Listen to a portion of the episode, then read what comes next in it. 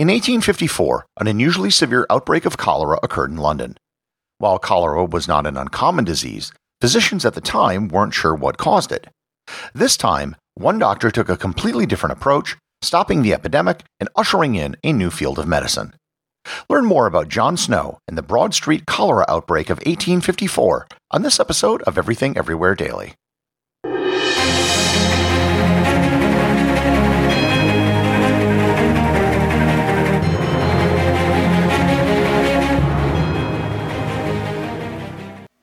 This episode is sponsored by Heaven Hill Bottled in Bond Bourbon.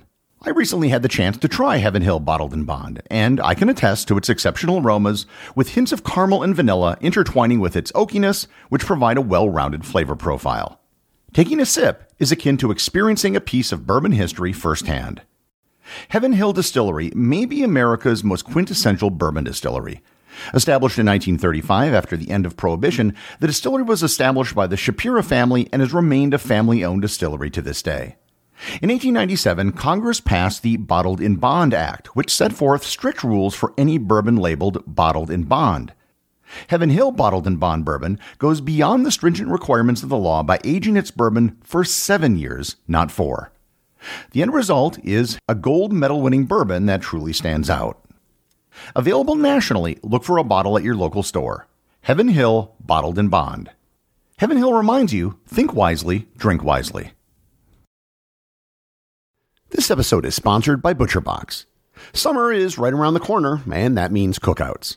No matter what your preferred food is for a cookout or a barbecue, ButcherBox can help you make it the best. If you want to serve up some hamburgers, ButcherBox has grass fed ground beef to make the perfect smash burger. Want to cook up some steaks? Well, ButcherBox has that too, with some of the best cuts of steak, such as New York strip, ribeye, and filet mignon.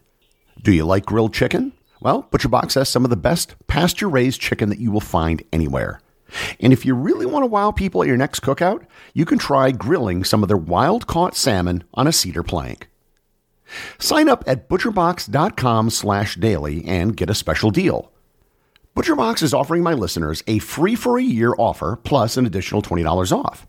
You can choose salmon, chicken breasts, or steak tips free in every order for a year. Sign up today at butcherbox.com slash daily and use code DAILY to choose your free for a year offer, plus get $20 off your first order.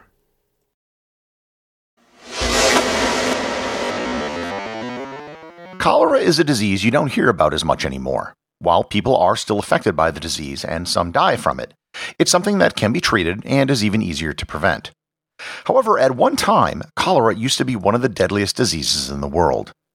Cholera comes from the bacteria Vibrio cholerae, which probably originated in India. The bacteria causes an infection of the small intestine, resulting in severe diarrhea, vomiting, and muscle cramps. Cholera induced diarrhea can be so bad that it can result in severe dehydration and electrolyte imbalance, and it's even possible in severe cases to go from first symptoms to death in a matter of hours. Today, the fatality rates from cholera are low, but in the past, before treatments were developed, it was possible to see fatality rates as high as 50%. So, just to lay the foundation for the story, cholera was a very nasty disease. In the mid 19th century, doctors were very familiar with cholera, but weren't sure what caused it. Modern medicine hadn't yet been fully developed, and there was competing theories as to what caused cholera. The first theory, and one which had been around for over 2,000 years, was the miasma theory. The miasma theory held that diseases such as cholera and the plague were spread by foul air. The air was contaminated by rotting organic matter. Hence, if you were around a dead body or raw sewage, the miasmas which emanated from the organic materials were the cause of the disease. The miasma theory dates back to at least ancient Greece in the 4th century BC and the Greek physician Hippocrates. The ancient Chinese also had a miasma theory, as did ancient India. If you've ever seen plague masks that doctors used during the Black Death, which had these enormous protrusions that looked like a bird's beak, they actually served a purpose. They were there to keep the miasma away.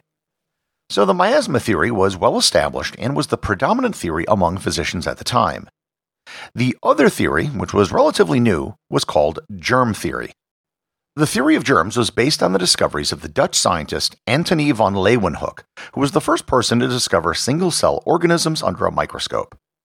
The germ theory held that cholera was spread by these unseen microbes, which found their way from person to person via the water supply. No one knew exactly what microbe was the culprit, but germ theory held that it must have been a microbe. With that background, we arrive in London's 1854 cholera outbreak. A particularly bad outbreak had hit the Soho district in London. If you're familiar with Soho, it's a rather upscale neighborhood today. However, in the mid 19th century, it was anything but. It was a location of many animal processing facilities, including slaughterhouses, pens with animals, and rendering plants. There was literally tons of animal waste, decaying organic matter, and buildings with leaky cesspools. Basically, the whole area was filthy, and most of this waste was flushed into a very underdeveloped sewer system which went into the River Thames. Enter into the story John Snow. Snow was the bastard son of Eddard Stark and was raised at the Castle Winterfell. He had two brothers. Uh, wait, hold it, sorry. Wrong John Snow. John Snow was born into a poor family in York, England in 1813. However, he was very intelligent and managed to get an apprenticeship with a doctor in Newcastle upon Tyne at the age of 14. At the time, being a physician was more of a trade than a science. You learned on the job, and it didn't necessarily mean that you had to attend school. Snow encountered his first cholera epidemic in 1832 at a coal mining village called Killingworth. He held several other positions and finally did attend a medical school in London in 1836, earning his MD. He had a very distinguished career, becoming a member of the Royal College of Physicians, the Royal College of Surgeons, and was a founding member of the Epidemiological Society of London. When the cholera outbreak occurred in 1854, it was the third such outbreak in recent memory, with outbreaks having occurred in 1832 and 1849. Snow did not buy into the dominant theory of miasma and believed in the germ theory, even though there was still a lot that had to be figured out about germs. He had written a paper in 1849 titled On the Mode of Communication of Cholera. Snow did something very different in his approach to the outbreak. He approached it analytically. Rather than just treating this like every other cholera epidemic, he started collecting data. He methodically began to record all the deaths and, most importantly, where they occurred. He plotted all the deaths on a map to see if he could determine if there was any pattern. And he discovered that there was. Several things, actually. People in London received their water from several different companies. The companies which delivered water usually delivered it to everyone in a neighborhood, regardless of income or social status. Moreover, there were sharp divisions between who received water from what company. Two homes on opposite sides of a street may have water provided by different corporations. Some companies would get their water from the Thames River, and other companies got their water from other sources. There were also very noticeable differences in how they filtered and purified their water. Some companies would deliver water with animal hairs and other visible impurities, and other companies would provide some filtration. He looked at where the cholera deaths occurred and found that who you got your water from made a huge difference in who got sick and died. He found that the Southwark and Vauxhall Waterworks and the Lambeth Waterworks Company both had very high rates of cholera amongst their customers. They both took their water from the Thames and didn't filter their water. Other water companies, such as the New River Company and the Chelsea Company, supplied better quality water and didn't have nearly as many cases of cholera. What John Snow didn't know is that he had conducted one of the first double blind studies. He was able to isolate the variable of water supply, and everything else was kept pretty much the same. The houses, the neighborhoods, and the people were pretty much the same across all the water companies. On August 31, 1854, a particularly bad outbreak occurred in the block surrounding the Broad Street area, today called Broadwick Street. Over a three day period, 127 people died, and by September 10th, 500 people had died. Most of the residents fled the area to try to get away from the disease. Many of those who were sick were taken to Middlesex Hospital, where they were treated by one Florence Nightingale, who is considered to be the founder of modern nursing and who will be the subject of a future episode. Snow went into the neighborhood and started talking to people to try to get an idea of what might be happening. He also plotted all the deaths on a map of the neighborhood and found that they all centered around one particular spot. With the data he collected, and from talking to people in the neighborhood, Snow figured out that the cause of the outbreak was a public water pump on the corner of Broad and Cambridge, now called Lexington Street. Snow walked down to the pump and removed the handle so that nobody could get water from it anymore. Removing the handle basically stopped the outbreak in the neighborhood. Snow later wrote in his own words, quote, On proceeding to the spot, I found that nearly all the deaths had taken place within a short distance of the Broad Street pump. There were only 10 deaths in households situated decidedly nearer to another street pump. In five of these cases, the families of the deceased person informed me that they always sent to the pump in Broad Street and that they preferred the water to that of the pumps which were nearer. In three of the other cases, the deceased were children who went to school near the pump in Broad Street. With regard to the deaths occurring in the locality belonging to the pump, there were 61 instances in which I was informed that the deceased persons used to drink the pump water from Broad Street either constantly or occasionally.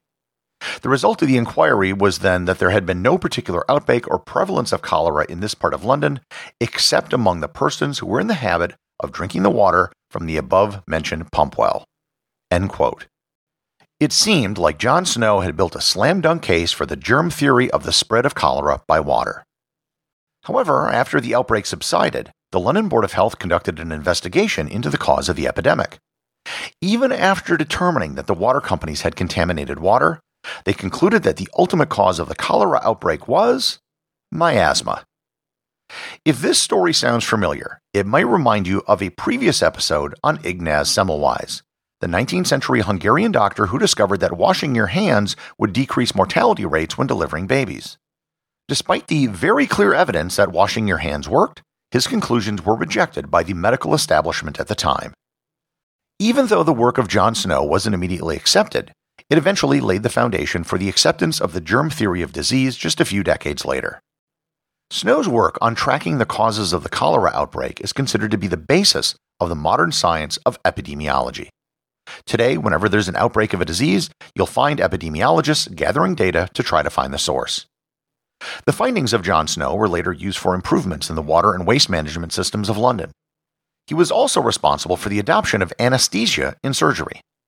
Only four years after the outbreak in 1858, he died at the age of 45 of a stroke.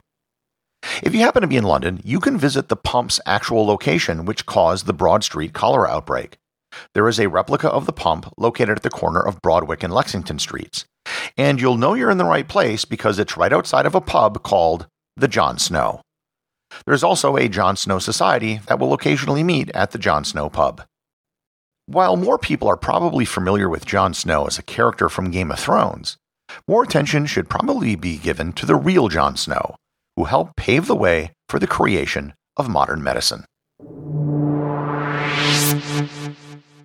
Everything Everywhere Daily is an airwave media podcast. The executive producer is Darcy Adams. The associate producers are Thor Thompson and Peter Bennett. I just wanted to extend a big thank you to everyone who is supporting the show over at patreon.com. I have show merchandise available there, including hoodies, t shirts, and stickers. Plus, it really just helps me get this show out every single day, including, of course, weekends and holidays. Remember, if you leave a review or send me a boostagram, you too can have it read on the show.